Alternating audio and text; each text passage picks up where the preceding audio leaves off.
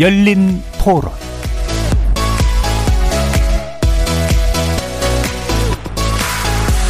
안녕하십니까. KBS 열린 토론 정준희입니다. 일단 우리나라가 이제는 선진국 대열에 진입하고 있지 않나 이런 것 때문에 좀 뿌듯하게 생각을 했고요. 아무래도 뭐 국력이 많이 좀 성장했으니까 그만큼 대접받는 게 아닌가. 특히 우리나라가 반도체나 뭐 이런 거 IT 관련된 이런 산업이나 뭐 좀 인정을 받았기 때문에 국력이 많이 상승하지 않았나 하는 생각입니다. 한편으로는 이제 한미 관계가 동독해지는 계기가 되겠지만 중국과의 관계에서는 우리나라 역할이 좀 애매할 것 같아요. 아마 중국의 압박이 분명히 온다고 보고요. 이번 계기로 좀 껄끄러진 관계가 돼서 중국 무역하신 분들이 많이 걱정한다는 말씀이 많이 들었어요. 저희는 근데 지정학적으로도 중국, 일본과 이제 뗄래야 뗄 수 없는 부분이 있는데 미국이 중국을 견제한다고 하더라도 저희는 조금 더 균형적인 시각을 갖고 평등하고 균형적인 관계로 잘 앞으로 일어나갔으면 좋겠습니다. 원래 하기로 했던 거를 이제 독도에서 우리가 훈련했다는 것만으로 취소하기에는 저희와 일본과의 대화가 아직은 될 준비가 안 돼 있다 이런 생각이 듭니다. 일본은 세계에서 가장 이기적인 국가라 고 생각을 합니다. 한국과 일본은 역사적인 과거가 있기 때문에 쉽게 회복되지는 않겠죠. 근데 미래를 봤을 때는 같이 동반자적인 부분을 빨리 찾아야 되지 않나 이런 생각을 있습니다. 거리에서 만나본 시민들의 목소리 어떻게 들으셨습니까? 오늘 토론 주제는 중국 견제 공식화한 G7 정상회의 평가 및 과제입니다. 현지 시간으로 지난 11일부터 13일까지 영국 코널에서는 서방 경제 선진국 7개 나라 정상들이 한자리에 모여 글로벌 현안을 논의하는 G7 정상회의가 열렸습니다. 코로나19 팬데믹으로 인해 18개월 만에 재개된 대면 회의이기 때문에 포스트 코로나 시대의 글로벌 의제를 결정하는 회의라는 수식이 붙기도 했는데요. 문재인 대통령은 호주, 남아공, 인도 정상과 함께 이번 G7 정상회의에 촉천국 행정수반 자격으로 참석했죠. 정식 회원국이 아니라서 정상회의와 공동성명 작성엔 참여하지 않았지만 확대회의 형식으로 개최된 세 가지 세션에는 참여해서 직접 발언을 하거나 관련 성명 작성에도 관여했습니다. 이번 회의에서는 미국의 귀환도 주목할 부분이었는데요. 동맹과 외교를 중시하는 바이든 미 대통령의 첫 순방지였기 때문이죠. 관심을 모은 공동성명서의 항목은 총 70개 분량으로 중국에 대한 견제 방안 등을 담은 주요 현안이 모두 담아져 있었습니다. KBS 열린 토론은 세 분의 외교통상 전문가들 모시고 G7 정상회의 공동성명서의 주요 내용 살펴보면서 성과와 과제 짚어보는 시간 갖도록 하겠습니다. KBS 열린 토론은 여러분이 주인공입니다. 문자로 참여하실 분은 9730으로 의견 남겨주십시오. 단문은 50원, 장문은 100원의 정보 이용료가 붙습니다. KBS 모바일 콩, 트위터 계정 KBS 오픈, 그리고 유튜브를 통해서도 무료로 참여하실 수 있습니다. 시민 논객 여러분의 뜨거운 참여 기다리겠습니다. KBS 열린 토론 지금부터 출발합니다. 살아 있습니다. 토론이 살아 있습니다. 살아있는 토론, KBS 열린 토론. 토론은 라디오가 진짜입니다. 진짜 토론, KBS 열린 토론.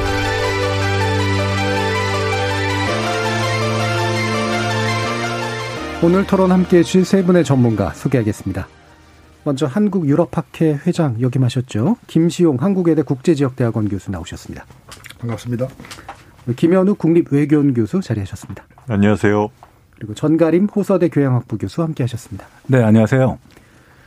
자, 지금 영국에서 열린 이제 G7 정상회의, 어, 바이든 대통령 참석하면서 분위기도 꽤 기존과는 좀 달라진 그런 느낌을 주, 어, 줬죠. 어, 일단, 어, 전체적인 평가 간단히 좀 듣고 구체적인 내용 들어 다뤄보도록 하겠습니다. 먼저 김수용 교수님께 여쭙죠. 예, 이번 회의를 지켜보면서 저는 좀 격세지감을 느꼈습니다. 예. 불과 몇 개월 전만 하더라도 1월 초에 워싱턴 국회의사당 앞에서 소위 사태를 보면서 예. 중국의 시각은 아, 이제 미국이 우리한테 뭐 가르쳐 들지 말아라. 조롱 섞인 시각이 음, 있었거든요. 그렇죠. 그래서 어려움이 있을 거라고 봤는데 또 이후에 몇 개월 나가는 걸 보니까 바이든 정부가 step by step으로 외교를 좀 잘하고 있는 것은 아닌가 일단 예. 이런 인상을 받았고요. 유럽의 입장에서는 뭐 기본적으로 대서양 관계를 회복한다고 했기 때문에 동조를 하지만 또 각론에 들어가면 또 이견도 있는 것이기 때문에 네. 앞으로의 추이를 좀 봐야 된다 이런 생각을 하고 있습니다. 예. 확실히 이제 미국의 약간 선도 국가로서의 위상이 좀 막- 명확히 좀 드러난 대신 이제 유럽의 내부에 좀 생각들은 천차만별일 수도 있는 그 내용 아마 뒤에서 좀 더 짚어볼 수 있을 것 같고요. 김현욱 교수님 말씀 들어볼게요. 예, 뭐 김 교수님께서 좋은 말씀을 해주셨는데 뭐 저는 이제 G7 정상회담을 보면서 두 가지 생각이 났어요. 하나는 미국이 이제 돌아왔구나. 예. 아, 4년의 트럼프 기간 동안 솔직히 이제 미국 우선주의 기반으로 해서 아, 솔직히 이제 트럼프 대통령이 국제 무대에서 이제 발을 많이 뺐지 않습니까? 네. 세계의 경찰 노릇을 안 하겠다. 하면서 그 나토의 방위비 분담까지 올려야 된다고 얘기를 하고 뭐 각국에다 이제 미국이 계속 아, 지어왔던 그러한 짐을 계속 예. 어, 지우면서 솔직히 미국의 어떤 영향력이나 패권국의 지위가 낮아지고 그랬는데 이제 전통적인 다시 미국의 어떤 전통적인 외교 정책으로 돌아왔다는 점이 첫 번째고요. 두 번째는 중국 때리기 내지는 중국 견제.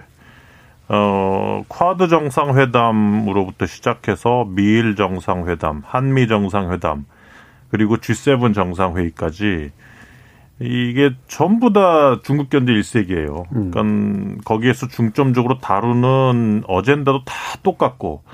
그러니까 이제 하나, 그러니까 예를 들어서 뭐 기후 변화라든지 뭐 경제를 살리기 위한 신기술, 뭐 그리고 그 또 뭐냐 그 보건 협력, 예. 뭐요 세 가지를 계속 강조를 하면서 국제 사회를 하나로 묶고 있는 거거든요. 근데 이 세 가지 이슈가 다 중국 견제 중요한 그런 글로벌 공급망을 예. 형성하기 위한 이슈들이기 때문에 바이든이 상당히 세심하게 중국 견제를 향해 나아가고 있구나 하는 걸 느꼈습니다. 예. 아, 미국의 아주 어, 정교한 전략이라고 볼 수 있는 부분들 지적해 주셨고요. 정가림 교수님 말씀도 듣죠. 네. 우리가 보통 이제 G7 하게 되면은 세계 경제에 뭐 가장 앞서 있는 국가들 예. 그리고 세계 경제에 대한 어떤 흐름과 방향성을 지, 지적해주고 그리고 그걸 이끌어 나가는 국가라고 생각을 합니다. 그래서 정치적인 문제보다는 오히려 경제적인 문제에 집중돼 있는 하나의 뭐 국제 조직이다 혹은 국제 행사라고 보는데 이게 G6에서 G7으로 가면서 지금까지 75년도서부터 지금까지 대부분은 경제 얘기가 중점이었는데 요번에는 유- 유일하게 아주 정치적인 현안이 더욱 많은 것 같이 느껴지는 그런 예. 회담이었습니다. 그래서 이번 공- 그 정상회담을 통해 가지고선 느낀 것 중에 하나는 어, 세계적인 흐름이 상당히 바뀌고 있다. 그리고 대부분의 서방 선 진국들이 느끼는 위협 이라는 것이 과거에는 위협과 기회라는 양자의 선택이었다 그러면은 지금은 위협 요소가 더 크기 때문에 중국 견제가 더 노골화된 것이 아니겠는가라는 그런 생각을 해봅니다. 예. 아울러서 어, 이러한 문제들에 있어서 또 다른 공통점이 있다 그러면은 과거에는 단순하게 어떤 이념이라든지 체제에 대한 갈등이 원인이었다 그러면은 대립에 있어서 지금은 이념과 체제에 대한 갈등보다는 가치의 중요성이 훨씬 더 돋보이고 있다라는 겁니다. 예. 그래서 요번에 초청된 국가들까지 포함해 가지고 보통 우리가 D10 해 가지고선 음. 어, 민주주의를 어, 지향하는 국가들끼리의 어떤 협력 이것을 논의했다라는 점도 강조하고 있 는 부분을 우리가 고려해 볼 때는 아 이게 이제 정치와 경제를 아울러서 가는 그리고 새로운 국제 관계의 새로운 변화가 일어나는 것이 아니겠는가 하는 그런 조심스러운 예, 예 전망도 해 봅니다. 예. 어, 정가림 교수님께서 이제 가치라는 표현을 이제 별도로 또 써주셨는데, 어, 뭐 여러분들이 다 지적을 해주셨지만, 기본적으로 이제 이번 미국 바이든 대통령이 그러니까 유럽을 이제 견인한 거잖아요. 어떻게 보면 이제 중국 견제의 어떤 틀에. 근데 뭐 제가 이제 문외한으로서 느끼는 것이긴 합니다만, 이게 되게, 그, 뭐랄까, 이렇게 너무 막 생경하고 낮은 수준은 분명히 아닌 것 같아요. 그러니까 이렇게 뭔가 이렇게 동의할 만한 보편적 가치랄까? 이런 것들을 쫙 깔면서 뭔가 연대 전선을 마련하는 듯한 느낌을 줘서 어, 상당히 좀 이렇게 그 어떤 표현의 양식이나 이런 것들이 좀 확실히 과거하고는 좀 다르다라고 하는 그런 느낌을 좀 받았거든요. 이런 것은 이제 미국의 외교적 승리다 이렇게 평가할 수도 있을까요, 김영욱 교수님? 뭐 미국의 외교적 승리일 수 있는데 일단은 예. 좀 두고 봐야 될 것 같아요. 예. 왜냐하면 그 트럼프의 4년 동안 뭐 일대일로 Belt and Road Initiative 때문에 지금 전 세계 각지에 중국의 영향력이 많이 확대가 돼 있거든요. 예. 뭐 남아시아라든지 뭐 중남미, 아프리카 이런 국가들 그리고 유럽 국가들만 해도 뭐 독일은 지금 정신을 차려서 중국을 견, 중국에 상당히 좀 경기를 하고 있지만 음. 이탈리아, 뭐 터키 이런 국가들은 아직까지도 차이나 머니에 아주 그냥 웰컴하고 있는 국가들이란 말이에요. 네. 그래서 이번에 G7 내에서 중국 관련돼서 더 강하게 뭐 나토 정상회담도 마찬가지고 중국 관련해서 더 강한 인풋을 그러니까 그 워딩을 좀 더 공동 성명에서 바이든이 이끌어내기를 원했는데 그렇지 못했던 이유가 네. G7 국가들 중에도 뭐 독일이나 뭐 또 이탈리아 이런 국가들은 뭐 중국의 어떤 위협에 대해서 찬성을 하면서도 중국과의 어떤 경제 협력 그리고 차이나 머니에 대해서 상당히 좀 중요하게 여기고 있기 때문에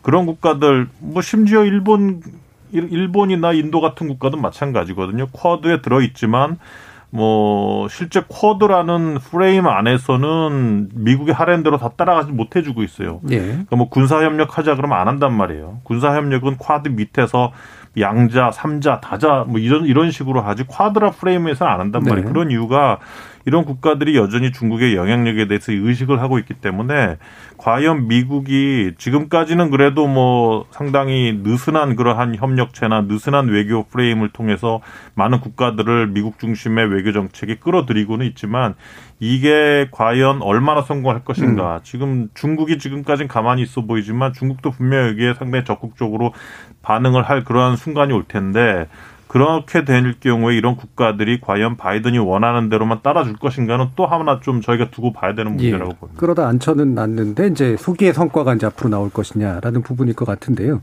아까 김시용 교수님도 이제 그래서 유럽 국가들 사이에 이제 물밑의 온도차 같은 것도 좀 지적을 해주셨잖아요. 예. 그 부분 좀 더 설명 주시죠. 예, 그렇습니다. 뭐 이탈리아 예를 먼저 들어보면요. 음. 2년 전에 이제 3월에 시진핑이 로마를 방문해서 이른바 MOU를 맺었어요. 트리에스트하고 제노바 항구에 대한 인프라 개선에 대해서 이탈리아는 당시 상황이 안 좋아서 그걸 받아들였는데 당시의 정부는 이제 그 포퓰리즘 예. 예. 정부가 그걸 적극적으로 나섰고 음.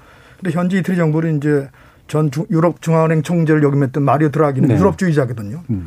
근데 이분이 벌써 며칠 전에 우리는 그 계약을 파기할 수 있다라는 이미 선언을 했고 음. 이런 걸 보면 이탈리아도 어느 정도 좀 정신을 차린다는 표현은 뭐하지만 예. 좀더 차갑게 이제 보고 있는 음. 것은 아닌지 생각이 들고요. 중요한 것은 좀 동유럽이라고 보는데요. 음. 일단 나토 얘기도 나올지 모르지만 이제 제5조 집단 방위 조약 관련해서 특히 그 이 발틱 국가들 예. 이세 나라는 러시아의 안보 위협에 대해서 매우 취약하기 때문에 그렇죠. 사실 트럼프 정부 때에도 이 미국의 안보 어떤 보장에 대해서 매우 목말라 했었고 음. 이번에도 마찬가지로 보거든요. 그런 면에서는 상당히 먹혀 들어갈 것으로 보지만 예. 이 경제 또 측면에서는 우리 김 교수도 말씀해 주셨지만 또 독일이나 이탈리아 다 제조업 강국이고 중국 시장을 의식해야 되기 때문에 그런 면에서 좀 다면적인 상황이 노출되는 것은 아닌가 그렇게 좀 보고 있습니다. 예. 음, 동유럽에서도 이제 그 또 발틱 연안 국가들하고 또 아닌 데들하고의 차이도 분명히 좀 있, 다라는 그런 지적도 해주셨는데 이탈리아가 이제 좀 냉정하게 보기 시작을 했다 뭐 이렇게 좀 이해를 하게 될까요? 뭐 정신 차린다 아닌다 뭐 이런 뭐좀 실속을 차려야겠다. 예. 그러니까 대서양주의가 회복된다고 하니까 그런 예. 점을 의식하면서 또 어, 사실 그 MOU를 2년 전에 맺었을 때 워싱턴이나 베를린에서는 아니 어떻게 G7 국가인 이탈리아가 그리스나 포르투갈이 했을 때는 그냥 눈 감아 주겠는데 어떻게 이탈리아가 저러냐 하는 비판이 아주 예. 강했습니다. 예. 그런 것들이 문제가 됐었는데 그런 점에 대한 밸런스를 맞춰가는 과정이다. 그렇게 이해하고 있습니다. 예.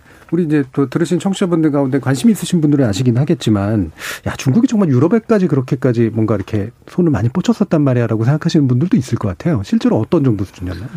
뭐 상당한 그 상호 의존적인 관계를 음. 가지고 있다라고 보시면 됩니다. 중국의 가장 수출을 많이 하는 나라가 우리가 보통 미국으로 알고 있지만 예. 개별 국가로 하면은 아마 유럽 국가들이 상당히 뒤에 있을 겁니다. 그렇지만 EU라는 거를 묶어 가지고 보게 되면은 중국과 EU 간의 어떤 협력 관계 그리고 상호 의존적인 관계는 상당히 좀 우리가 생각하는 것보다 높다라고 볼 수 있습니다. 그리고 또 한 가지 지금 이렇게 중국 문제가 어, 두드러지게 나타나고 있는 거는 기본적으로 서양 사람들이 보는 그리고 G7 국가들이 일반적으로 일본을 제외하고 하게 되면은 유럽이라는 기반을 갖고 있는 국가들인데 음. 사회 계약적인 관계에서 이 계약을 파기한 중국의 모습이 최근 들어서 아주 분명하게 나타났다는 네. 겁니다. 어, 뭐 청취자들께서도 잘 아시겠지만 홍콩 문제가 그렇죠. 있었고요. 그리고 네. 그 홍콩 문제에서는 어 기본적으로 세 가지 요건을 가지고 얘기를 했습니다. 하나는 이제 홍콩인에 대한 고도의 자치 음. 그리고 어 50년 불변 그리고 일국 양제라는 게 있었는데 그 50년 불변이 50년도 채 되지 않은 상황에서 파기가 된 거죠. 그리고 어 무소불위의 이제 국가보안법이라는 걸로 인해 가지고서 홍콩에 대한 민주를 탄압할 수 있는 여건이 조성이 됐다라는 겁니다. 아마 서방 사람들의 인식 속에서는 그걸 받아들이기 굉장히 힘들었던 그런 예. 부분이 있을 겁니다. 또한 어, 그뿐만 아니라 신장이라든지 티벳과 같은 인권의 어떤 침해 문제 그런 문제도 또 상당히 좀 민감하다라고 라는 측면에서 보게 되면 이게 단순하게 경제적인 문제뿐만이 아니다. 어, 서양 사람들의 어떤 인식 그리고 그들 그들이 지금까지 발전 가지고 오는 과정 속에서 항상 추구했던 어떤 목표와 내용 이 전면적으로 위반이 되는 뭐 우리가 달리 흔히 하는 얘기로는 현상 타파적인 현상이 예. 음. 중국으로부터 야기되고 있다라는 것을 아마 용납하기가 굉장히 쉽지 않을 겁니다. 예. 그러니까 뭐 아주 그냥 단순하게 말하면 중국이 약간 선을 넘네 이제 이런 생각을 하게 됐다는 거죠. 네, 음, 그렇습니다. 음. 자 그러면 지금 이제 그 글로벌 인프라 지원 구상이라고 하는 것이 이제 B3W라고 얘기하는 게 있잖아요. 이게 이제 일대일로에 대응하는 책으로서의 서방의 어떤 어, 인프라 지원책으로 지금 얘기가 되고 있는데 어, 뭐 얘기를 들어보니까 꽤 많은 돈을 투자하기로는 했는데 이게 실제로 돈을 이렇게 끌어모을 수 있나 이제 이런 회의감 같은 것들도 가지고 있는 것 같아요. 어, 1대1로 자체도 물론 이제 다른 평가들이 좀 필요하긴 하겠지만 이 부분에서 어떤 견해들을 가지고 계신지 한번 평가 좀 부탁드릴게요. 김현욱 교수님 말씀 들을까요? 그건 뭐, 그, 그 중국의 일대일로 정책에 대응하기 위해서 미국에서는 이제 자체적으로 거기에 대응하기 위한 인도태평양 전략이 나온 거거든요. 예. 인도 태평양 전략의 한 중요 축이 초기에는 이러한 경제 협력이었어요. 음. 그 특히 아시아 지역, 특히 뭐 어, 동남아시아 지역 국가들에게 또 개도 국가들에게 어, 중국이 제시하는 그러한 뭐 경제 협력이나 인프라 구축을 해주겠다. 그런 시도를 가지고 여러 가지 뭐 프로그램이라든지 뭐 아시아 안심 법안이라든지 예를 들어서 이런 거를 통과시키면서 실제 자금을 마련하려고 했는데 그 자금의 액수가 너무나 적어요. 음. 이제 중국의 일대일로와는 상대도 안 되는 규모의 규모의 그 자금액이었고 그 정도 금액 가지고는 아무것도 할 수 없었던 거예요 트럼프 예. 시대 때. 음. 그래서 아마 바이든 정부는 뭐 지금 계속 바이든 행- 대통령이 동맹국 파트너 국가 강조하는 이유가 어 이전에는 이러한 그 중국의 일대일로 정책보다 훨씬 더 큰 액수의 돈을 굴리면서 모든 걸 할 수 있었던 미국이었단 말이에요. 그 뭐 냉전 시대 때는 전 세계 GDP의 42%를 그렇죠. 차지했으니까. 근데 이제는 한 25%밖에 차지를 안 되고 이제는 미국 혼자 할 수 있는 게 없어요. 예. 동맹국들하고 해야 뭔가 가능하다는 입장이기 때문에 이번에 그래서 소위 그 1대1로에 대응하기 위한 그러한 정책을 미국 혼자 하려고 했던 것이 별로 마땅치 않기 때문에 G7에서 이거를 시동을 걸었던 것이고 그래서 이제 이게 그 B3W라고 해서 빌드백 베터 월드라고 하는 네임을 가지고 만들어졌는데 이게 얼마나 그 장기적으로 추진 가능할지는 좀 두고 봐야 될것 같아요. 왜냐하면 아까 말씀드렸다시피 G7 국가들이 그래도 그 민주주의 가치, 미국 중심의 어떤 그 자유주의 국제 질서라는 것에 대해서는 찬성을 하지만 미국이 이전과 같이 그, 그 공공재를 제공해 줄 수 없는 국가이기 때문에 과연 우리가 여기서 돈을 얼마나 보태야 하는 건 상당히 부담스러운 거거든요. 예. 예. 그래서 이러한 부분들에 대해서는 제가 보기에는 아까 뭐 제가 초기에도 말씀을 드렸듯이 조금은 좀 더 두고 봐야 되지 않는가 생각을 합니다. 예. 더 나은 세상을 다시 구축하자. 이 B3W라고 이제 표현되고 있는데 말은 멋있게 되게 짓- 짓긴 했어요. 근데 이제 말씀처럼 이제 뭐 이제 미국이 스스로 혼자 감당할 수 없기 때문에 끌어들인 다른 나라들도 예측 가능성이 좀 나와야 될 텐데 어느 정도 보세요? 사실 이게 쉽지 않은 문제입니다. 음. 이게 뭐 2035년까지 뭐 20조 정도 저사 그러니까 20조 달러, 40조 달러를 이제 예. 투입을 한다라는 건데 금액의 문제뿐만 아니라 이게 구조적인 문제거든요. 음. 예를 들어서 지금 B 어, B3W를 얘기하지만 B3라는 내용 자체는 어, 바이든 행정부가 어, 취임하면서 얘기한 겁니다. 그건 뭐냐면은 미국이 비록 산업혁명을 일찍 했지만 일찍 했기 때문에 그동안에 있던 기존의 어떤 인프라 시설들이 굉장히 낙후돼 있겠고 그런 것을 다시 진흥을 하려면은 상당한 비용이 들어간다라는 거에 공감대를 일종의 이뤘다라는 거죠. 예. 유럽도 거기에 이제 상당히 이제 공감대를 형성하고 있고요. 근데 과연 이러한 비용 문제도 비용 문제지만 이것을 어떻게 운영해야 갈 것인가가 첫 번째 문제가 될 것이고 두 번째로는 세계 경제가 과거와 같은 모습이 아니라 조금 전에 김 박사님께서도 말씀해 주셨다시피 과거에는 위기가 주로 개발도상국이나 후진국에서 일어났습니다. 그러면 선진국이 소방수 역할을 했거든요. 근데 2008년 이후로는 어 문제 중심이 선진국으로 바뀌었습니다. 그리고 선진국 스스로 해결을 못했기 때문에 G20도 등장하게 된 것이고요. 네. 그래서 과연 과거와 같지 않은 어떤 영향력을 투사하고 있는 유럽과 서방 세계가 과연 이 문제를 전 세계적인 차원에서 해결할 수 있는가 하는 그런 의문이 남고요. 세 번째로는 경제 본연의 어떤 추세적인 흐름이 지금 바뀌고 있다라는 겁니다. 음.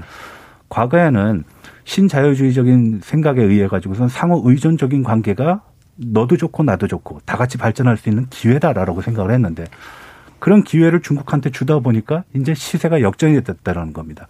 오히려 중국의 영향력 속에서 행동이 부자연스럽게 됐고 그리고 그 영향력 속에서 하고 싶은 말도 못하는 상황이 됐다라는 거죠. 그리고 코로나 팬데믹이 닥치면서 과거의 just on time 효율성이 중요하던 시계가 오히려 스스로 각자 도생해야 되는 그런 상황으로 바뀌었다는 겁니다. 그럼 그런 각자 도생의 환경 속에서 과연 지금과 같은 B3W 정책이 예. 유효할 수 있느냐. 그건 좀 더 두고 봐야 된다. 그렇지만 음. 분명한 거는 연합을 하고 있다라는 거는 확실하다라고 저는 생각합니다. 네, 일단 연합 자체는 이제 아마 틀로서 유지가 되겠지만 운영의 방식이 또 복잡하고 네. 능력도 사실 예전만큼 같지가 않고. 글쎄 말입니다. 예. 그리고 이제 지금의 경제 상황 자체가 이제 자꾸만 이제 자기 이익을 추구할 수밖에 없는 그런 조건인데 과연 이런 협력의 틀이 어느 정도까지 실효성이 있을 것이냐 그렇죠. 이런 이제 상당한 회의감을 주셨는데 김시영 교수님도 어떤 생각이신가요? 예, 두 분과 비슷한 생각을 예. 갖고는 예. 있지만 또 좀 결이 다른 시각도 예. 있는데요. 그 뭐냐면 지금 이 사업에서 제시한 금액은 어마어마한 금액입니다. 그렇죠. 따라서 제가 볼 때 그렇게 가기는 어려울 거라고 음. 보고요. 어떤 형태로든 어, G7을 해봐야 미국을 빼면 유럽과가 대부분 아닙니까? 서유과가 대부분이죠. 그렇죠. 그렇죠. 예. 그렇기 때문에 아마 일정 부분 기여는 할 거라고 보고요. 어떤 형태로든. 거기에 이제 플러스해서 한국이나 호주 이런 카나 이런 나라들이 아 카나다는 어차피 G7이니까 음. 이런 나라 포함하지 않겠습니까? 그런 형태로 해서 여하튼 선언을 했기 때문에 맞춰가려는 노력을 할, 할 것이고 그 과정에서 어느 정도 효과는 있을 것이다. 저는 그렇게 보고 있거든요. 예. 이제 다만 그게 금액이 얼마가 되느냐에 대해서는 음. 저도 확실하게 말씀드릴 수 없지만 그 노력을 할 것으로 예상이 된다는 시각은 갖고 있습니다. 예.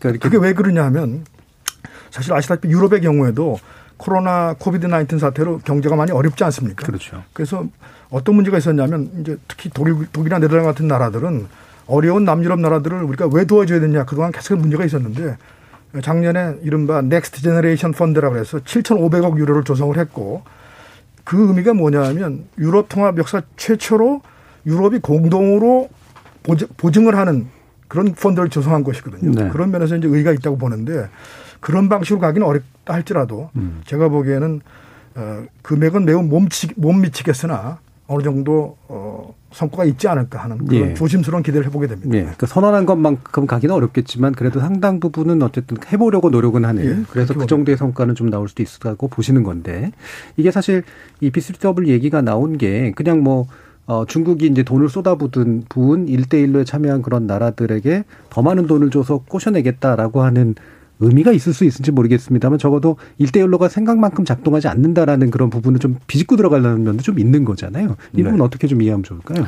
어, 이를 설명하기 위해서는 일대일로에 대한 간략한 네. 설명이 좀 필요할 것 같습니다. 일대일로는 2013년도에 시진핑이 카자흐스탄을 방문하면서 그때 제안을 하는 하나의 글로벌 계획이라고 보시면 됩니다. 음.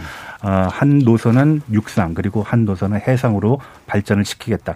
마치 과거의 실크로드와 같은 어떤 구상이라고 보시면 됩니다. 중국에서 시작해가지고선 동남아 국가, 아프리카 국가, 최종적으로는 유럽까지 연결하는 하나의 벨트죠. 예. 근데 문제는 뭐냐 하면은 지금까지 투입한 금액을 보게 되면 중국 독자적으로는 이제 직접 투자액이 한 2조 달러 정도 되고요. 그리고 어총 그 인프라 시설에 투자한 거는 한 3조 7천억 달러 정도 됩니다. 규모로 보면 썩 작은 규모는 아닌데 문제는 뭐냐? 이 일대일로를 추진하는 다섯 가지 단계가 있습니다. 첫 번째로는 어, 정책의 상통, 두 번째로는 교통, 그리고 세 번째는 무역, 그 다음에는 금융, 그리고 마지막에는 민심 상통이라 가지고서 네. 서로의 마음을 교환하자라는 그렇죠. 건데 두 번째 단계인 인프라 구축은 이미 상당 부분 이루어져 있습니다. 근데 그 과정 속에서 나타난 일종의 부채 외교 그리고 어, 그 채무를 담당해야 되는 국가들의 어떤 상위층들이 중국과의 어떤 커넥션 때문에 여러 가지 문제점들이 드러나고 있습니다. 그 다음 단계 이제 무역 활성화인데 아마 무역 활성화는 순조롭게 진행될 거라고 봅니다. 왜냐하면 중국이 세계 공장이라는 지위를 갖고 있으니까요. 네 번째 단계가 바로 금융 부분이 아닌데 거기서 강조하는 것이 위안화의 국제화입니다. 달러와 같은 기축 통화로서 중국 돈을 만들겠다라는 거거든요. 그렇게 되면 세상은 바뀌게 되는 겁니다. 예. 왜냐하면 지금 우리가 얘기하고 있는 글로벌 경제에서 미국이라는 거는 미국 자신이 잘나서 그런 것보다는 달러라는 힘 을 배경으로 하고 있다는 점이거든요. 그래서 이일대일로의 모습을 우리가 좀 잘 살펴볼 필요가 있다. 그렇다면은 그것을 바라보는 서방 선진국들하고 미국의 입장에서 보면은 인프라 단계에서 무역 단계, 무역 단계에서 이제 금융 단계로 옮겨가는 과정에 있다라고 치면은 네. 굉장히 위협적인 것이죠. 음. 이거는 현상을 타파하려는 시도라고 밖에 볼 수가 없습니다. 그래서 경제적인 측면에서는 적어도 일대일로의 모습에 대한 견제라고 볼 수 있고요. 그리고 지금 미국이 추진하고 있는 B3W도 추세적인 어떤 방향성은 거의 일대일로하고 비슷하다. 다만 부채 외교를 지향하지 않는다라는 점이 네. 다를 뿐이다라고 얘기할 수 있겠습니다. 예, 그러니까 지속 가능한 인프라 투자라든 게 개념이 아마 이제 그런 거로 이해가 되는데 그럼 약간 더 추가적으로 여쭙고 싶은 게 아, 이게 이제 뭐 똑같은 건 아니겠습니다만 뭐 신재국주의로 예전에 얘기할 때 네.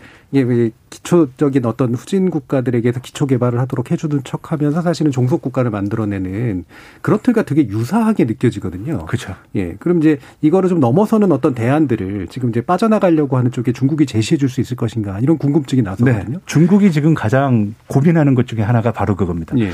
돈을 빌려줘 가지고 인프라 구축을 했는데 돈을 받아간 사람들이 갚을 능력이 없게 된 네. 거예요. 음. 그래가지고선 중국에 종속되는 경향이 나타나고 음. 있고 그로 인해 가지고 마치 17세기, 18세기에 나타났던 제국주의의 음. 모습이 그대로 나타나고 있습니다. 뭐 항만을 뭐 100년간 조차한다든지 그렇죠. 그게 바로 부채 외교, 음. 샤파워, 중국의 영향력의 투사라고 볼 수 있죠.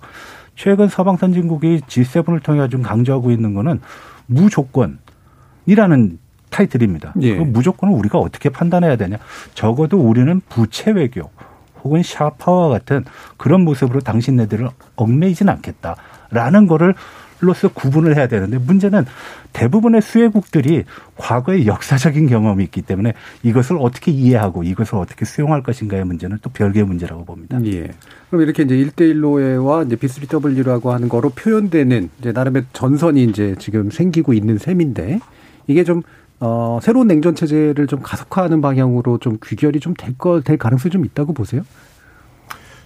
이미 지금 바이든의 대중국 정책은 음. 그쪽으로 흐르고 있죠. 예. 저는 바이든 정부가 시작하기 전과 후의 대중국 정책이 완전히 지금 양상이 다르게 나타나고 있는데 뭐 작년에 바이든 캠프가 꾸려지고 경선할 때만 해도 이게 오바마 때 중국 정책이냐 아니냐, 뭐 협력을 얼마나 가져가냐. 실제 바이든 대통령 본인도 뭐 불필요한 중국과의 마찰은 뭐 자제를 하겠다 이런 식으로 얘기를 했기 때문에 근데 임기가 시작하면서 뭐 얼마 전에 잠정적인 국가안보 전략서에도 나타났고 그런 것들을 보면 오히려 트럼프의 대중국 정책 양상을 많이 보이고 네. 있어요. 음. 지금 뭐 전 정부적인 접근법이라든지 힘의 포지션을 강조를 하고 있고 뭐 실제로 그 체제 대결이라는 얘기까지 본인이 했기 때문에 지금 바이든 정부는 상당히 중국 이슈에 대해서 시급성을 가지고 지금 대하고 있고 그래서 어 물론 이제 바, 그 그렇다고 해서 이제 트럼프가 했던 것처럼 그냥 어 뭐 상당히 좀 뭐랄까 무식한 그러한 정책을 네. 가지고 중국을 때리기보다는 상당히 어, 좀 세련되게 때리고 있다 그럴까요? 지금 가장 먼저 하는 정책이 그리고 지금 강조하고 있는 정책이 어, 아주 주요한 그러한 선진 산업 부문에서의 공급망 형성이거든요. 그렇죠.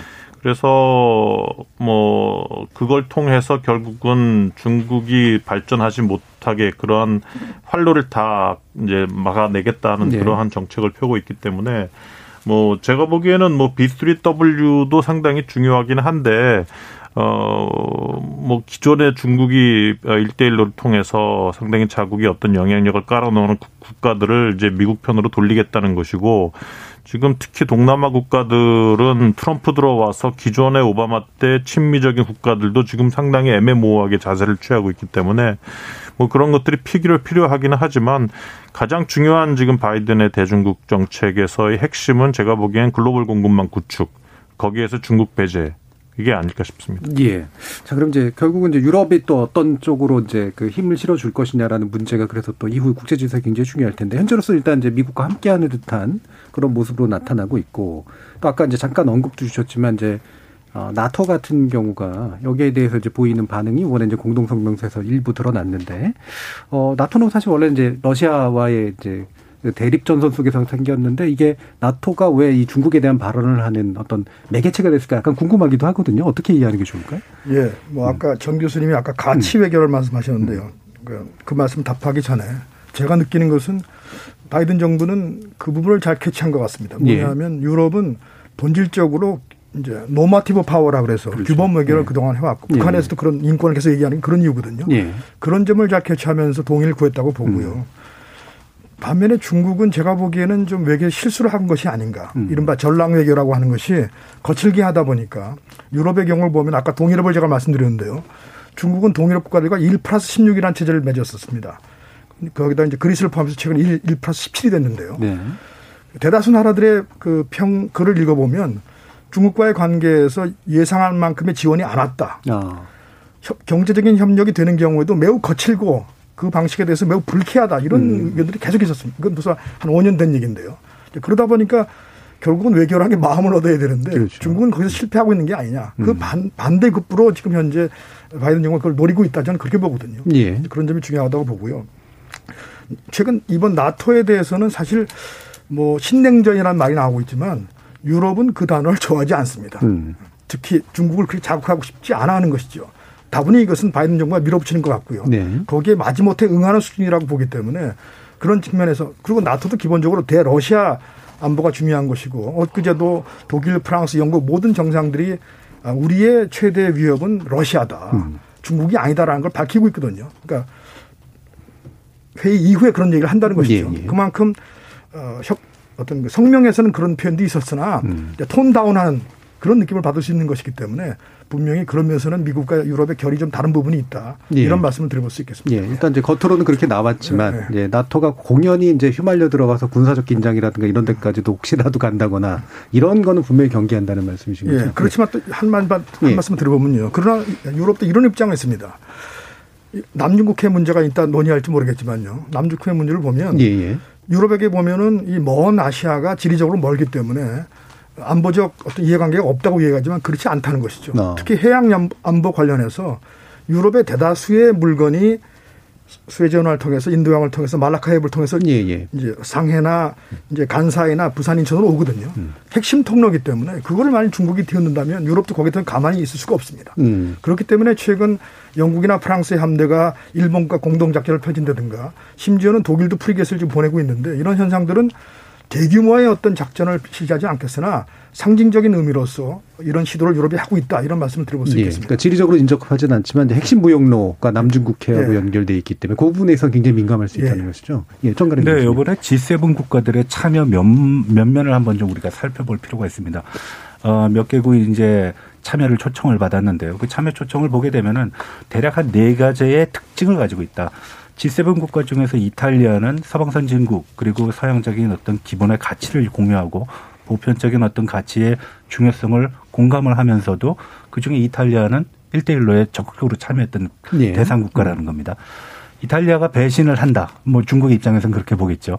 그거는 G7에게 있어서는 새로운 힘이 될 수도 있다라는 겁니다. 그리고 또 한 가지는 인도와 남아프리카 공화국이 참여를 했다는 겁니다. 그거는 이제 브릭스 국가입니다. 예. 중국이 새로운 시대를 여는 다섯 개 국가를 상정한 바가 있거든요. 그게 이제 브릭스라 그래가지고선 러시아가 뭐 들어가고 그렇긴 하는데 네. 거기에 인도와 남아프리카 공화국이 들어갔다는 거고요. 그리고 또 하나는 이제 호주입니다. 호주는 얼마 전까지만 해도 자국의 어떤 자원을 중국에 판매를, 판매를 함으로 인해 가지고 한동안 상당히 좋은 관계를 유지해왔는데 최근 들어서 뭐 공자학원이라든지 중국과 관련된 문제점들로 인해 가지고서 분열의 조짐을 보이고 있는 것이 사실이거든요. 그리고 마지막이 우리입니다. 왜 우리가 중요하냐? 2차 세계대전 이후에 속칭 G7이 얘기한 가치를 가장 잘 실현한 나라가 네. 우리나라라는 거죠. 민주화와 산업화를 다 이뤘다는 겁니다. 민주화를 지향하는 국가들은 산업화도 지향할 수 있고 산업화를 지향하다 보면 민주화도 이룰 수 있다라는 그런 가치의 상징성을 우리가 보여줬다라는 측면에서 음. 어, 이번 G7의 어떤 면모 그리고 특징적인 내용을 이런 참여국의 어떤 성격에서도 우리가 좀 찾아볼 수가 있다 그렇게 예. 생각합니다. 그 마침 또 남중국해 얘기가 김성원 교수님께서 언급해 주셔서요. 이 남중국해도 이제 굉장히 중요한 이슈니까 이 부분에서 김명욱 교수님도 한번 의견 주시겠어요?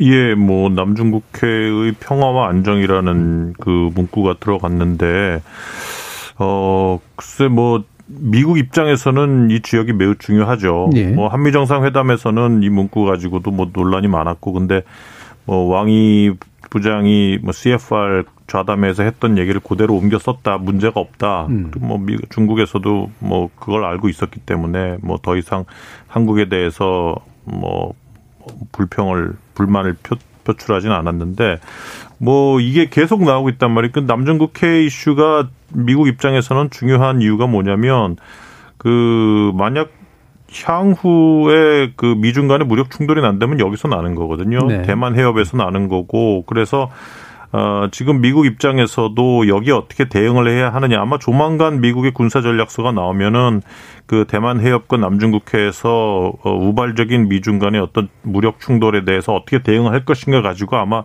상당히 상세하게 나올 거예요. 그리고 거기에서 승리하기 위해서는 결국은 지금 뭐 인도 태평양 전략 에 상당히 많은 유럽 국가들 뭐 독일, 영국, 뭐 네덜란드까지 프랑스까지 참여를 하고 있는데 이러한 국가들 즉 유럽 국가들뿐만이 아니라 뭐 한국과 일본, 호주 이러한 우방 국가들의 도움이 필요하단 말이에요.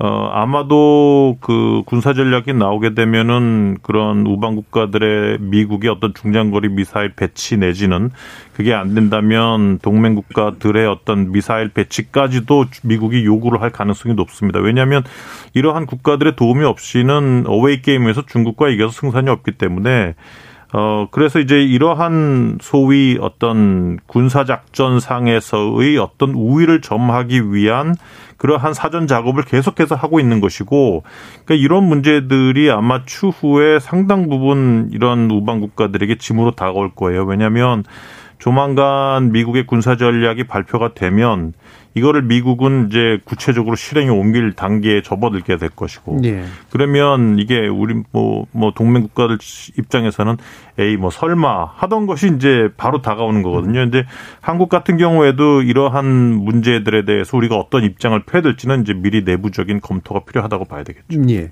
아까 김준 교수님 혹시 더 언급하실 부분이 있으셨던가요? 아니요, 뭐 이제 음. 어떤 생각이 드냐면요. 음. 이제 사실 같이 2년 전에 2019년에요. 네. 3월 같은 해 시진핑이 왔을 때 유럽은 이른바 대중국 전략 보고서를 만들었습니다. 아주 유명한 보고서인데요. 독일이 중심이 되고 이제 EU가 만든 건데 핵심 내용은 어, 중국은 이제 우리에게 그동안 협조자였다. 동시에 경제적으로는 경쟁자이기도 하다. 근데 이제 중국은 우리에게 체제를 놓고 다투는 경쟁자다 이런 표현을 썼거든요. 아주 유명한 표현입니다. 네네. 그 이후부터 유럽의 시각이 바뀐 것 같아요. 음. 그러니까 경쟁만 보지는 않지만 경계한다는 것이죠. 음. 그 이후에 그런 현상이 나왔기 때문에 또 그런 점들을 미국이 파고드는 것이 아니냐 이런 생각을 좀 하게 됩니다. 예. 이 부분 이제 중국도 사실 또 당연히 예민하니까요. 예. 네, 그렇습니다. 뭐 중국은 당연히 예민할 수밖에 없습니다. 왜냐하면은 속칭 국제적인 공간을 확대하는 과정 속에서 나타난 일종의 장애 요인이라고 볼 수 있기 때문에 그렇다라는 거죠. 근데 가장 중요한 거는 중국의 그런 공세적인 모습이 너무나 뚜렷하다라는 네. 겁니다. 그리고 보통 우리가 aggressive, active 이런 표현을 가지고 이제 상대방의 어떤 행위를 표현을 할 때가 있는데 active 우리로 말로 번역하게 되면은 다 뭐 참 적극적이다라고 예. 표현할 수 있겠지만 상대방은 active한 거는 수용하지만 aggressive한 건 수용하기 힘들거든요. aggressive는 네. 상대방에 대한 어떤 부담을 상당히 져주는 겁니다. 음. 중국이 과거에 에, 보이지 않았던 그런 모습들이 최근에 시진핑 정부를 통해 가지고 그건 나타나고 있다라는 것이고요. 음. 그게 현실화되고 있다라는 겁니다. 남중국해 역시 마찬가지입니다. 이게 남중국해가 비단 에너지의 어떤 어, 수송 경로일 뿐만 아니라 그것은 남중국해는 주변에 있는 아세안이라는 10개 국가들한테 미국의 아시아 태평양에 대한 분명한 전략적인 어떤 가치 그리고 방향성을 제시한다는 측면에서 굉장히 중요한 부분입니다. 네. 물론 중국도 에너지에 관련된 문제와 가지고선 또 다른 어떤 출구를 찾기 위해서 북해 항로를 개척하고 있긴 하거든요. 근데 분명한 거는 중국의 어떤 외교적인 공세가 너무나 어그레시브하다. 너무나 어, 과도할 정도로 적극적이다. 그리고 네. 심지어는 앞서 말씀하셨다시피 전랑 외교 어, 마치 무슨 투, 투사와 같은 그런 네. 식으로 표현이 되고 있기 때문에 네. 그에 대한 국제적인 어떤 경계심이 지금 상당하다라고 얘기할 수 있겠습니다. 예, 알겠습니다. 어, 지금 저희 일부 논의 진행되는 동안 청취자들이 또 여러 가지 의견 보내주셨는데요. 한번 들어보고 가겠습니다. 이지선 문자 캐스터. 네. 지금까지 청취자 여러분이 보내주신 문자들 소개해드리겠습니다. 2071님. 이번에도 확인했지만 일본은 절대 우리를 이웃으로 생각하지 않습니다. 어떻게든 자신들의 이익을 위해 이용만 하려 할 겁니다. 우리가 정신 바짝 차려야 합니다. 창섭리님. G7이 세계를 주도하는 것이 사실이고 그런 나라들 정상회의에 한국이 초청국이 된 것은 그만큼 우리나라의 국가적 위상이 상당히 높아졌음을 증명하는 일이라 생각됩니다.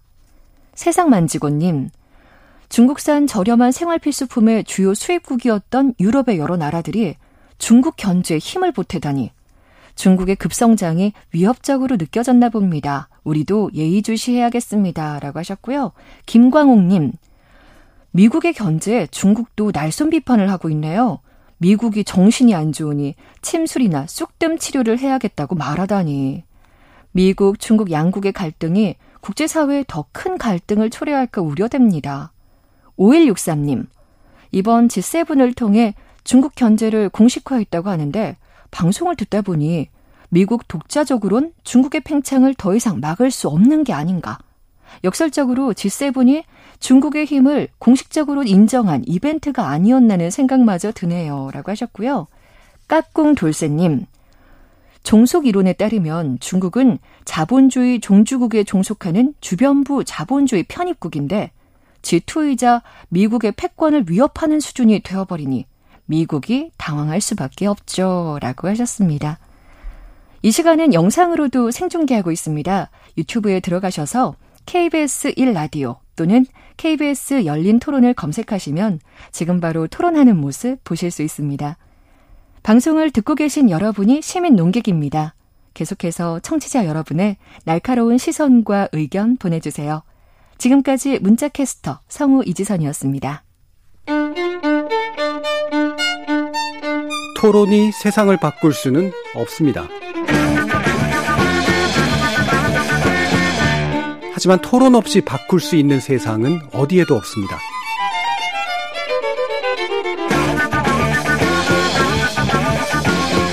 세상의 선한 변화를 갈망하는 당신. 정답이 아니라 질문의 힘을 믿는 당신. 우리 KBS 열린 토론에서 만납시다.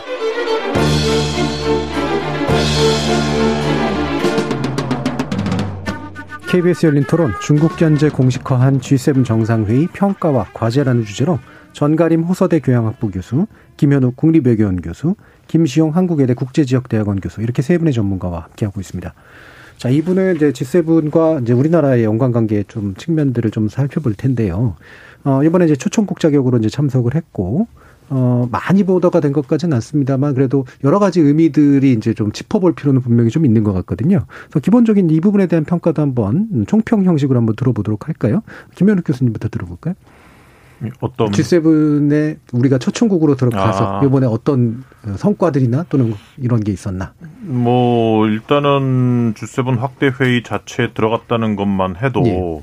결국은 우리의 어떤 국력이 상당히 신장했다는 것을 의미를 하는데 뭐 가장 중요한 거는 이번 G7에서 많은 의제들이 담겼지만 결국은 뭐 많은 의제들이 담겼지만 아까 말씀드렸던 것처럼 1세션, 2세션, 3세션이 다 기후 변화, 보건, 그리고 경제 회복이었거든요. 그 경제 회복을 위해서는 그런 새로운 기술을 중요시했던 것이고 이러한 이슈 측면에서 G7 국가들과 나머지 미국 뭐 세 그리고 추가적으로 참석한 그러한 국가들 간의 어떤 협력을 강화하기로 했던 것이기 때문에 결국은 어 결론적으로 이 이번에 G7 국가의 어떤 그 주요 어젠다, 주요 팀 주제도 결국은 이제 중국 견제였다 저는 그렇게 봅니다. 그래서 어, 결국 미국이 계속해서 어, 어젠다를 팽창시키고 확대시키고 참여 국가들을 점점 늘려가면서 이제 중국 견제라는 이제 화두를 전 세계 국제 사회로 지금 점점 확대시키고 있는데 과연 그 한국이 어떤 스탠스를 취해야 하느냐 결국은 예. 이것이 중요하다고 보고요.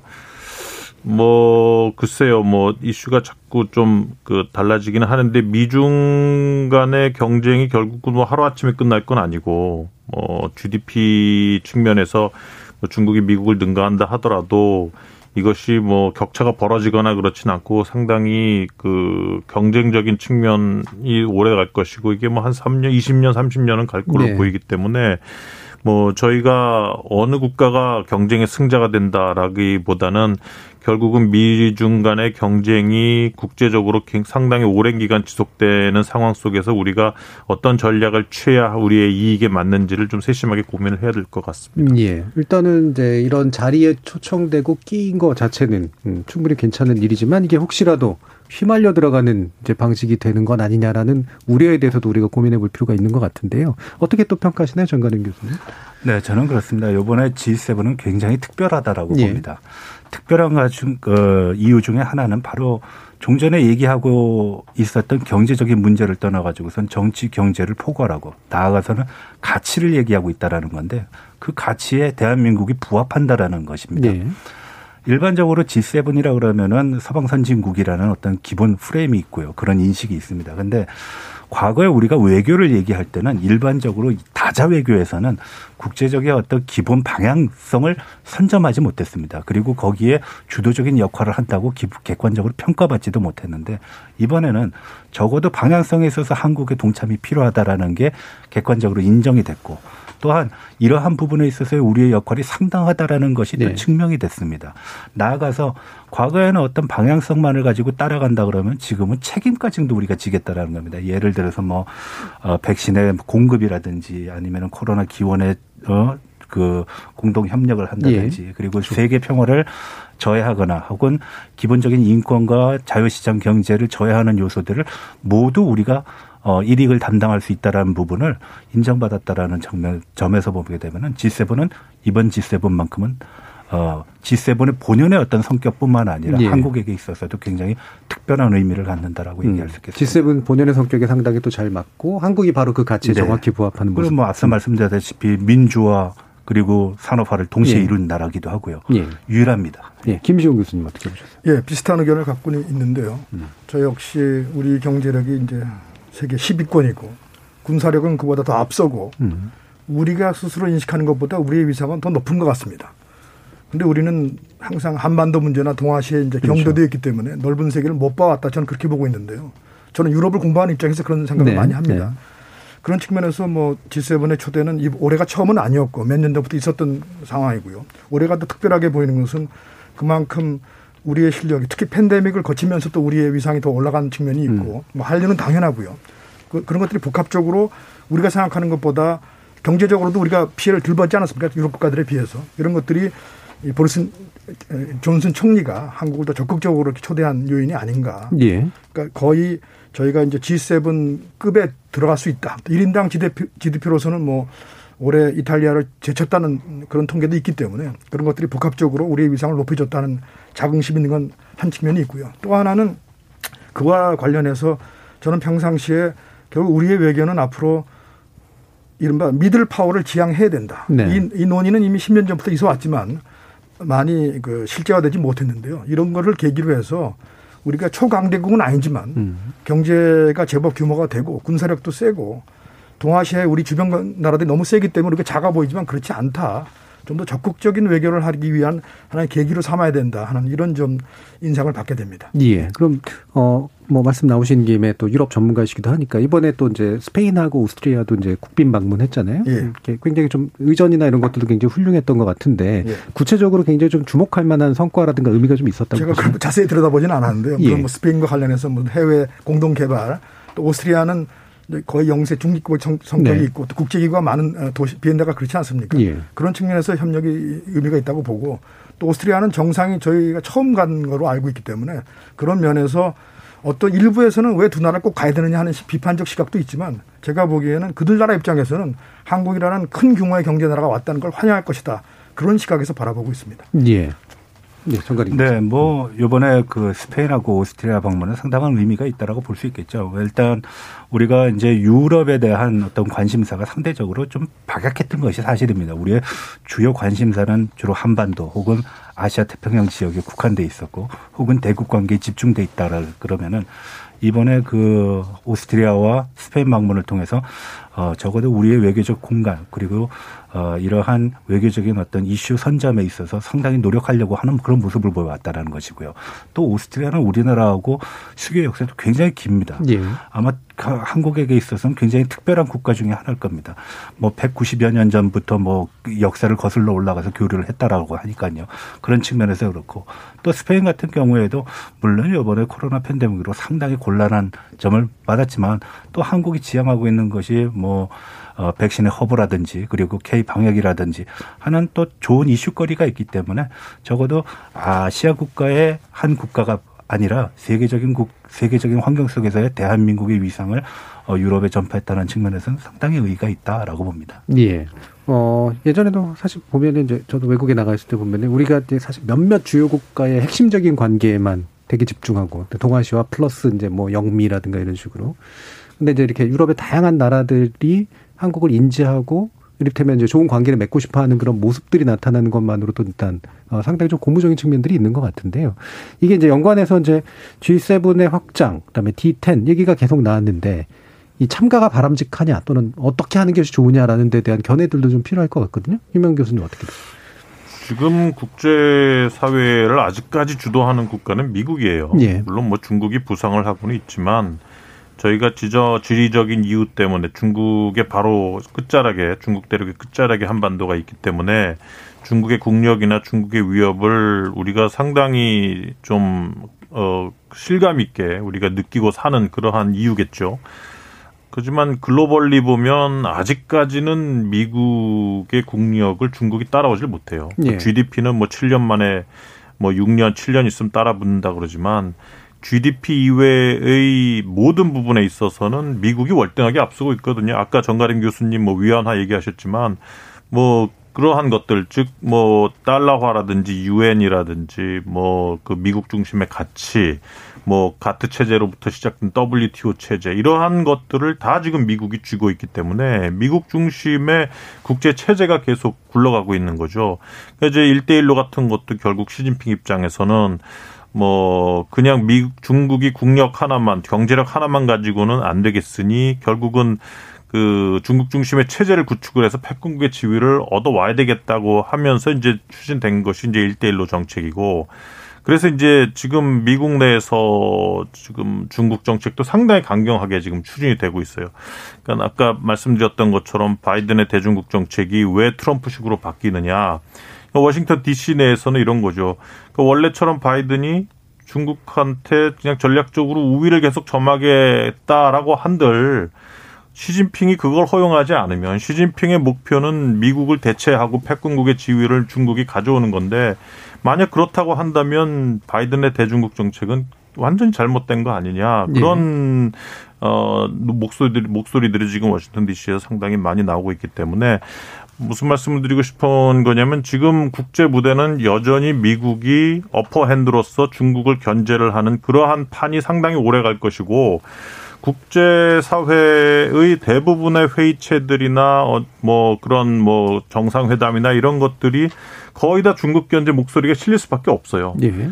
그렇다고 한다면 중국 견제기 때문에 거기에서 다 발을 뺀다 그러면 한국은 완전 국제사회에서 지금 외톨이가 될 수밖에 없는 구도기 음. 때문에 결국은 이러한 뭐 G7이든 D10으로 가는 확장 회의든 거의 대부분의 회의에 한국이 참여를 하고 어 그런 부분들에 있어서 상당히 호응을 해주되 결국 동시에 이제 중국으로부터 오는 리퍼커션 그러한 반발을 어떻게 관리를 하느냐 이런 쪽에 좀 초점을 맞춰야 되겠죠. 예. 그러면 뭐 이게 갑자기 뭐 제가 던지는 질문일 수도 있겠습니다만 계속 이런 생각이 들긴 했어요. 그러니까 패권 경쟁, 두 나라의 패권 경쟁이라고 하는 게 결국 국제 질서에 굉장히 중요한 요소로 등장을 할 수밖에 없는 건 사실인데 이게 현실 국제 정치라고 하더라도 한편에서는 이제 우리 국익에 있어서 어느 어느 어떤 패권이 이제 우위에 서는 게 나으냐라는 판단도 해볼 수 있고 이게 뭐 전통적으로 당연히 한미 유방이지만 그다음에 좀 더 그냥 가치론적으로 더 나은 세상을 제시하는 길들이 어디에 있느냐라고 하는 측면에 대한 판단도 좀 필요할 것 같거든요. 어떻게 생각하세요?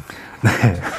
그 참 어려운 문제입니다. 네. 근데 이제 과거에 선인들의 얘기한 거를 잠깐 인용을 하자 그러면은 노자의 도덕경에 보게 되면은 대국은 하류라고 했습니다. 그러니까 음. 상류 하류 할 때 그 하류입니다. 예. 예. 그건 뭐냐면은 각종 지류를 다 포함할 수 있다라는 겁니다. 아. 다르게 뭐 현대적인 어떤 관점에서 얘기하면 관용이라는 겁니다. 음. 그리고 최소한의 모든 국가들이 공유하고 그리고 그것을 따라갈 수 있는 일종의 히트 상품이라고 얘기할 수 있는데 미국은 그걸 가지고 있었다라는 거죠. 속칭 민주화 시장 경제라는 예. 겁니다. 근데 중국은 그래 왔느냐? 중국이 대국으로 성장을 했지만 마침 몸집은 거대한데 생각하는 거나 하는 행동 같은 거 보면 굉장히 유치한 모습을 보였다는 겁니다. 음. 최근에 시진핑이 전랑 외교가 너무나 외국의 어떤 견제와 그리고 경계를 받으니까 그좀 귀여운 외교를 펼쳐야 된다 뭐 이런 표현을 썼습니다. 중국어로 얘기하면 귀엽다라는 표현인데 예. 그아이라는 표현인데 예. 예. 그러면 달리 얘기하면 뭐냐 중국의 외교가 그렇게 어 관용적이지도 그리고 귀엽지도 않았다는 얘기입니다. 그러면 지금 와서 그거 반성하는 모습이 진짜겠느냐? 저는 그렇지 않다라고 봅니다. 음. 우리가 관성적으로 중국을 이해하는 거는 과거의 중국입니다. 1949년도 10월 1일 날 탄생한 중화인민공화국이 아닙니다. 예. 그래서 우리는 관념적으로 중국이 큰 나라고 큰 나라니까 그만한 거기에 준한 어떤 행위 규범, 모범을 보일 것이다라고 생각을 하지만 중국은 1949년 이후에 거기에 하나를 더 더했는데 그 더한 것이 굉장히 하나의 안 좋은 어떤 음. 현상을 낳고 있습니다. 그게 바로 체제라는 거고 사회주의라는 겁니다. 그래서 사회주의 기본적인 어떤 모습을 띠고 있는 중국 그래서 뭘 하느냐? 중국 사람들이 이런 말을 자주 합니다. 말아 어, 행동하려는 건 말하지 않고 말하지 않는 것으로서 행동을 한다. 그건 예. 무슨 소리냐? 아, 거꾸로 간다는 얘기입니다. 음. 이율 배반적이고 상대방이 모르게 한다는 겁니다. 과연 그래가지고선 대국이 되겠는가? 저의 의문은 바로 거기 있습니다. 그래서 예. 이번에 G7, 나토, 뭐 여러 가지 국제 행사 속에서 중국을 하나의 견제 대상으로 선정한 것은 결국은 중국 스스로가 어, 자처한 문제다라고 봅니다. 예. 김시영 교수님도 어떤? 예, 좀, 전좀 우습게 보고 싶은데요. 좀 예. 어떻게 보면 트럼프가 예. 중국을 오판하게 만들었다 이런 시각을 좀 갖고 있거든요. 아, 예, 예. 그러니까 중국 야, 미국을 좀 다소 얕보는 음. 시각을 갖게 만들지 않았냐. 그것이 의도했는지 안 했는지 모르겠으나 네. 그런 것들이 다시 바이든 정부가 그런 것들을 잘 캐치하고 준비를 해서 나가. 제가 모두에 step by step이라고 말씀드렸는데요. 그 전략을 비교적 지혜롭게 하고 있는 것이 아니냐. 음. 그러나 더 두고 봐야겠죠, 그렇죠? 그렇죠. 예. 유럽의 시각에서 보자면 사실은 유럽은 미중 갈등에 대해서 이른바 에퀴디스턴스라고 해서 등거리 외교를 해왔습니다. 음. 그렇죠? 어느 한쪽 치우칠 수 없다. 근데 이거를 지금 미국에 치우치게 만들었거든요. 누가 그렇죠. 만들어? 중국이 만들었다는 것이죠. 예. 그런 점에서는 누굴 탓할 수가 없죠, 중국이. 왜, 예. 왜 유럽이 저런 탓할 수가 없는 것이죠. 음. 예를 들어서 작년 말에 독일의 주도로 중국과 포괄적 투자 협정을 맺었습니다. 7년 동안 끌다가 이제 한 것인데 좀 서둘렀죠, 중국이. 또 독일이 거기에 응했고 그런 좋은 기회가 있었는데 즉 거기에 대해서 바이든 이제 준비팀은 유럽에게 야 이제 내년 초에 우리가 취임하니까 좀 기다려달라. 우리하고 협의해서 하자라고 세 번을 얘기했답니다. 근데 그거를 지금 유럽이 뿌리쳤거든요. 그런 순간이 있었는데 불과 몇 달 만에 이게 전세가 그렇죠. 와전됐다는 것은 그것은 중국의 실수가 있다는 것이죠. 예. 자, 그러면 약간은 이제 뭐 이 전체적인 틀 안에서 이제 좀 더 우리 중심의 어떤 관계를 몇 가지 좀 한번 짚어봤으면 좋겠는데요. 이번에 언론은 유난히 또 이제 한일 정상회담 실패 뭐 이런 쪽에 관련된 이야기를 되게 많이 했는데 이게 이제 우리한테 정말 중요하긴 하지만 그렇게 중요한 문제였나라는 그런 생각도 좀 한번 일부 들고요. 어느 정도 좀 지금 차원에서 바라봐야 될까? 김현욱 교수님께 한번 여쭤봐야 될 것 같아요. 아, 글쎄 뭐 한미일 삼각 협력은 뭐 상당히 중요했죠. 저희 입장에서는 네. 과거에 그 냉전 시대 때는 뭐 한미일 협력이라는 걸 통해서 미국은 구소련과 북한에 대한 어떤 억지력을 제공을 했었고 또 실제 그런 한미일 협력, 즉 미국의 존재가 있었기 때문에 한국과 일본과의 관계가 그나마 유지가 될 수 있었습니다. 아마 미국의 존재가 없었으면은 한일 간의 역사적 분쟁은 계속됐을 거예요. 네, 네. 근데 이제 그런 차원에서 이제 결국은 한미일이 중요했는데 이제 이게 트럼프 와가지고 완전히 깨져버렸어요. 음. 오바마 때도 한일 간의 역사 문제 때문에 안 좋았는데 오바마 정부는 그래도 이 문제를 좀 어떻게 좀 다시 이어보려고 노력을 했고 물론 당시에 그 오바마 정부의 좀 섣부른 그러한 네네. 어, 외교 때문에 음. 그게 좀 불협화음도 있긴 음. 했습니다만 어, 트럼프는 와가지고 이제 완전히 손을 놔버렸죠. 그래서 한일 관계가 더 안 좋아졌고 이제 그 바이든 정부가 들어와서 이거를 좀 세심하게 이어보려고 하고 있는데 지금 한일 관계가 골이 지금 너무 깊어져 버렸어요. 트럼프 그러니까요. 때. 그래서 네. 지금 입장에서 한일 간에 미국의 조심스러운 중재에도 불구하고 역사 문제의 해결책을 마련하기 쉽지 않다. 어, 뭐 한국이든 일본이든 어쨌든 정부가 한국과에서 좀 바뀌어야 역사 문제에 대한 논의는 가능하지 않을까 싶고 두 번째는 결국은 이제 뭐 그 스가 정부의 어떤 국내 정치적인 요인도 작용을 한다고 봅니다. 지금 어, 지지율도 떨어지고 코로나 대응 때문에 그리고 올림픽 때문에 계속 떨어지고 있는 상태에서 한일 간의 어떤 협력 구도를 형성한다. 아마 지금 스가 입장에서는 더 지지율 하락을 만들 그러한 요인이라고 보고 어, 또 하나 중요한 문제는 그 일본이 가지고 있는 뭐 한국 입장도 당연히 중요하지만 제가 일본 입장을 말씀을 드려본다면 지금 일본 정부의 입장은 그 과거의 어떤 일본은 안보 문제에 대해서 상당히 취약한 그러한 국가지 않습니까? 그래서 미국이라는 미일 동맹이라는 거를 매우 중요하게 여기고 있고 근데 지금 중국이 계속해서 부상하고 있으니까 미국과 일, 미국이라는 존재를 잘 못 믿겠고 그러, 그러다 보니까 자꾸 유럽 국가를 끌어들여 가지고 다자 동맹화. 그러니까 이제 그 뭐 독일이니 프랑스니 영국이니 제2의 영일 동맹이 왔느니 이런 얘기들이 네. 결국은 미국 하나로 성에 안 차는 거예요. 음. 생각구 과연 미국이 지켜줄까 음. 의심이 드니까 다자화를 계속 추진을 하면서 이제 일본은 안보 취약성을 극복을 하려고 하고 있는 건데 그 기존에 가지고 있었던 한국에 대한 어떤 전략적인 중요성을 이제는 일본이 계속해서 깎아내리고 있는 거예요, 내부적으로. 네. 이제는 못 믿겠다는 거죠. 툭하면 역사 문제 가지고 이렇게 한일 관계가 안 좋아지니 뭐 중국 이슈나 북한 이슈에 대해서 과연 한국이 안보적으로 일본에게 중요한 전략적인 자, 자산인가에 대해서는 상당히 좀 일본 내에서 평가가 지금 달라지고 있는 게 아닌가 싶습니다. 네. 그럼 또 다른 축으로 어 지금 한반도 평화 프로세스 또 북핵 문제에 대해서 이제 G7 정상들로부터 이제 상당한 이제 공감과 이제 동의를 이제 이끌어낸 상태이긴 한데 이게 그냥 뭐 외교적인 수사에 가까운 건지 아니면 굉장히 좀 한 단계 좀 진전한 형태라고 좀 평가를 해야 돼도 좋을지 우리 입장에서는 어떤 식으로 보는 게 좋을까요, 김시윤 교수님? 저는 그 문제 전문가는 아닌데요. 예. 오히려 제가 제가 제가 이해하는 건 좀 약간 좀 다른 시각인데요. 예. 이른바 CVID에 대한 것도 이제 밝혔고 하지 않습니까? 그렇기 때문에 오히려 우리 정부와는 좀 간격이 있는 듯한 느낌을 받아서 오히려 그것은 좀 결이 달랐다. 저는 그렇게 이해를 했어요. 오히려 결이 달랐다. 예, 예. 음. 그러면 정가림 교수님 어떻게 보셨어요? 네, 제가 생각하는 거는 음. 과연 우리가 위협이라는 거에 대한 인식을 하고 있는가라는 궁극적인 질문을 한번 하고 싶습니다. 그 북해. 음. 한일 관계가 안 좋다. 음. 혹은 한일의 정상 간의 어떤 어, 만남이 주선되지 못했다. 독도 문제로. 그렇다 음. 그러면은 과거부터 지금까지 우리가 너무나 갈등과 대립의 문제만 집착하는 것이 아니겠는가. 양자가 모두 다 반성하고 찾아봐야 될 문제입니다. 네. 거기에 더해서 한 가지는 일본이 느끼는 위협의 어, 유래와 한국이 느끼는 위협의 유래가 너무나 큰 차이를 보이고 있다라는 겁니다. 예. 거기는 아마 북한이 존재하지 않을 것이고 음. 중국이 존재하지 않을 거기 때문에 한국과 일본의 공통의 어떤 분모를 찾기가 쉽지 않다라는 거죠. 예. 그래서 적어도 우리가 이번 G7의 어떤 어떤 그런 행사를 통해서라도 그러한 위협의 어 순위를 우리가 스스로 좀 판단해야 되는 그런 시점이 아니겠는가라고 한번 생각을 해봅니다. 그러면 그 위협에 대해서는 어떤 생각 정가림 교수님 가지고 계세요? 저는 기본적으로는 우리는 위협의 직면에 있죠. 음. 네, 북에서는 끊임없이 실험을 하고 있고 우리에 대한 어떤 언어, 어, 저, 이제 말로의 도발뿐만 아니라 행동의 도발도 서슴없이 하고 있단 말입니다. 네. 근데 우리는 그걸 위협으로 받 아들이지 않아요. 음. 또한 가지는 중국도 우리에게 상당한 위협입니다. 예를 들어서 사드 배치 이후에 우리가 당했던 경험들. 아, 그거 아주 치명적입니다. 한 기업이 한 나라의 투자를 완전히 철수를 하고 나갔거든요. 뿐만 아니라 최근 들어서는 동경 124도에서 중국이 이건 우리의 영해니까 침범하지 말라 그랬는데 그건 엄연하게 공해입니다. 그래서 누구나 다 같이 들어갈 수 있음에도 불구하고 중국이 우리를 밀어내고 있다라는 거거든요. 그 위협 아닐까요? 예. 근데 거기에 대한 우리의 대응은 아직까지는 좀 미온적이다.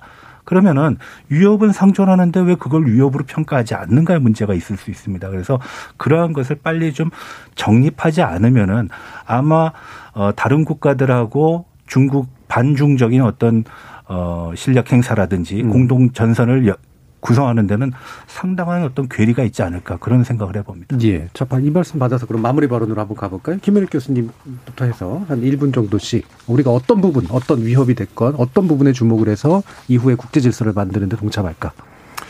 저는 오늘 G7 회의도 그렇지만 얼마 전에 어, 열렸던 한미 정상회담은 네. 아주 큰 의의가 있다고 음. 보여져요. 왜냐하면 그 이전에는 한국과 미국이 아까 정가림 교수님 말씀하셨지만 위협 인식 아니면 뭐 전략적 목적 이런 측면에서 완전히 따로 놀고 있었어요.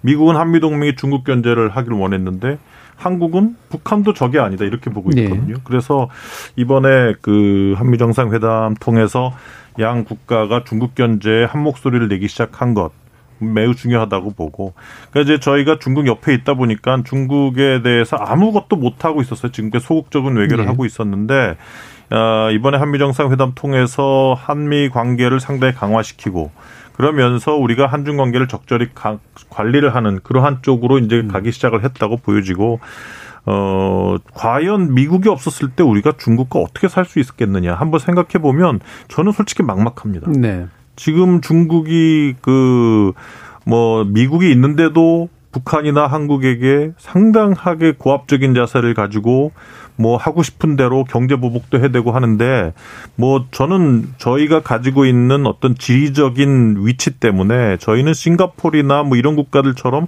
초월적 외교는 거의 불가능하다고 봅니다. 예. 그래서 중국이라는 변수를 다루기 위해서는 우리가 한미 관계를 상당히 굳건하게 유지를 하고 강화를 하고 거기에서 오는 불협화음은 한중 관계의 불협화음은 적절히 관리해 나가는 음. 그러한 지혜로운 외교가 필요하다고 봅니다. 알겠습니다. 김지원 교수님도 마지막. 예, 저는 뭐 한국과 유럽의 관계라는 측면에서 말씀을 예. 좀 드리겠습니다.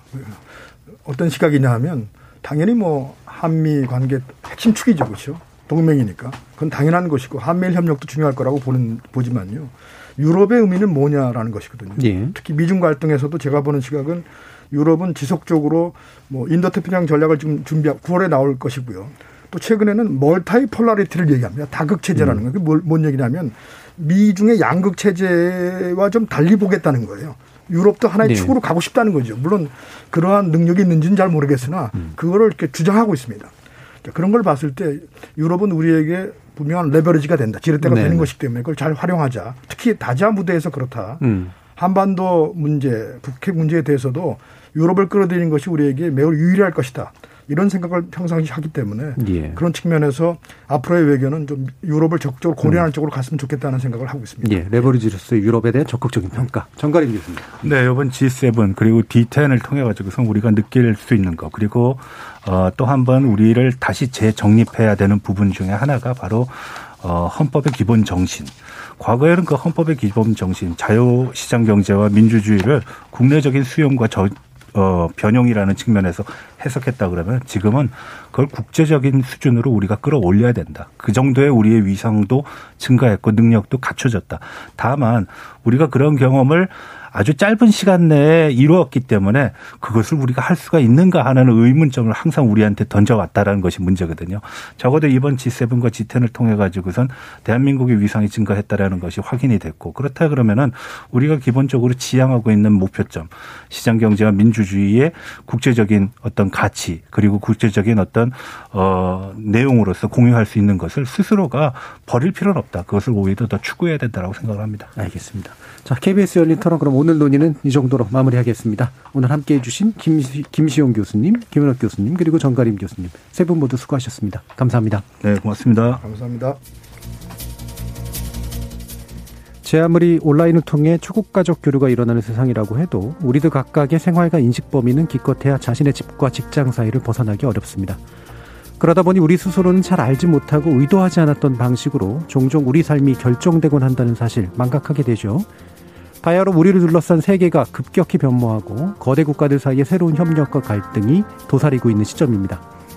실로 격세지감을 느끼게 할 수준으로 대한민국이 그런 세계 변화 속의 주요 변수로 인식되기 시작했다는 건 그만큼 더 큰 시야와 책임감 그리고 현명함을 요구받고 있다는 말이겠죠. 여전히 자신만의 소왕국에 간주, 안주하고 하잘 것 없는 이익에 치중하기 일수인 우리 정치와 언론 일각에게도 드리고 싶은 말씀입니다. 지금까지 KB, KBS 열린 토론 정준이었습니다.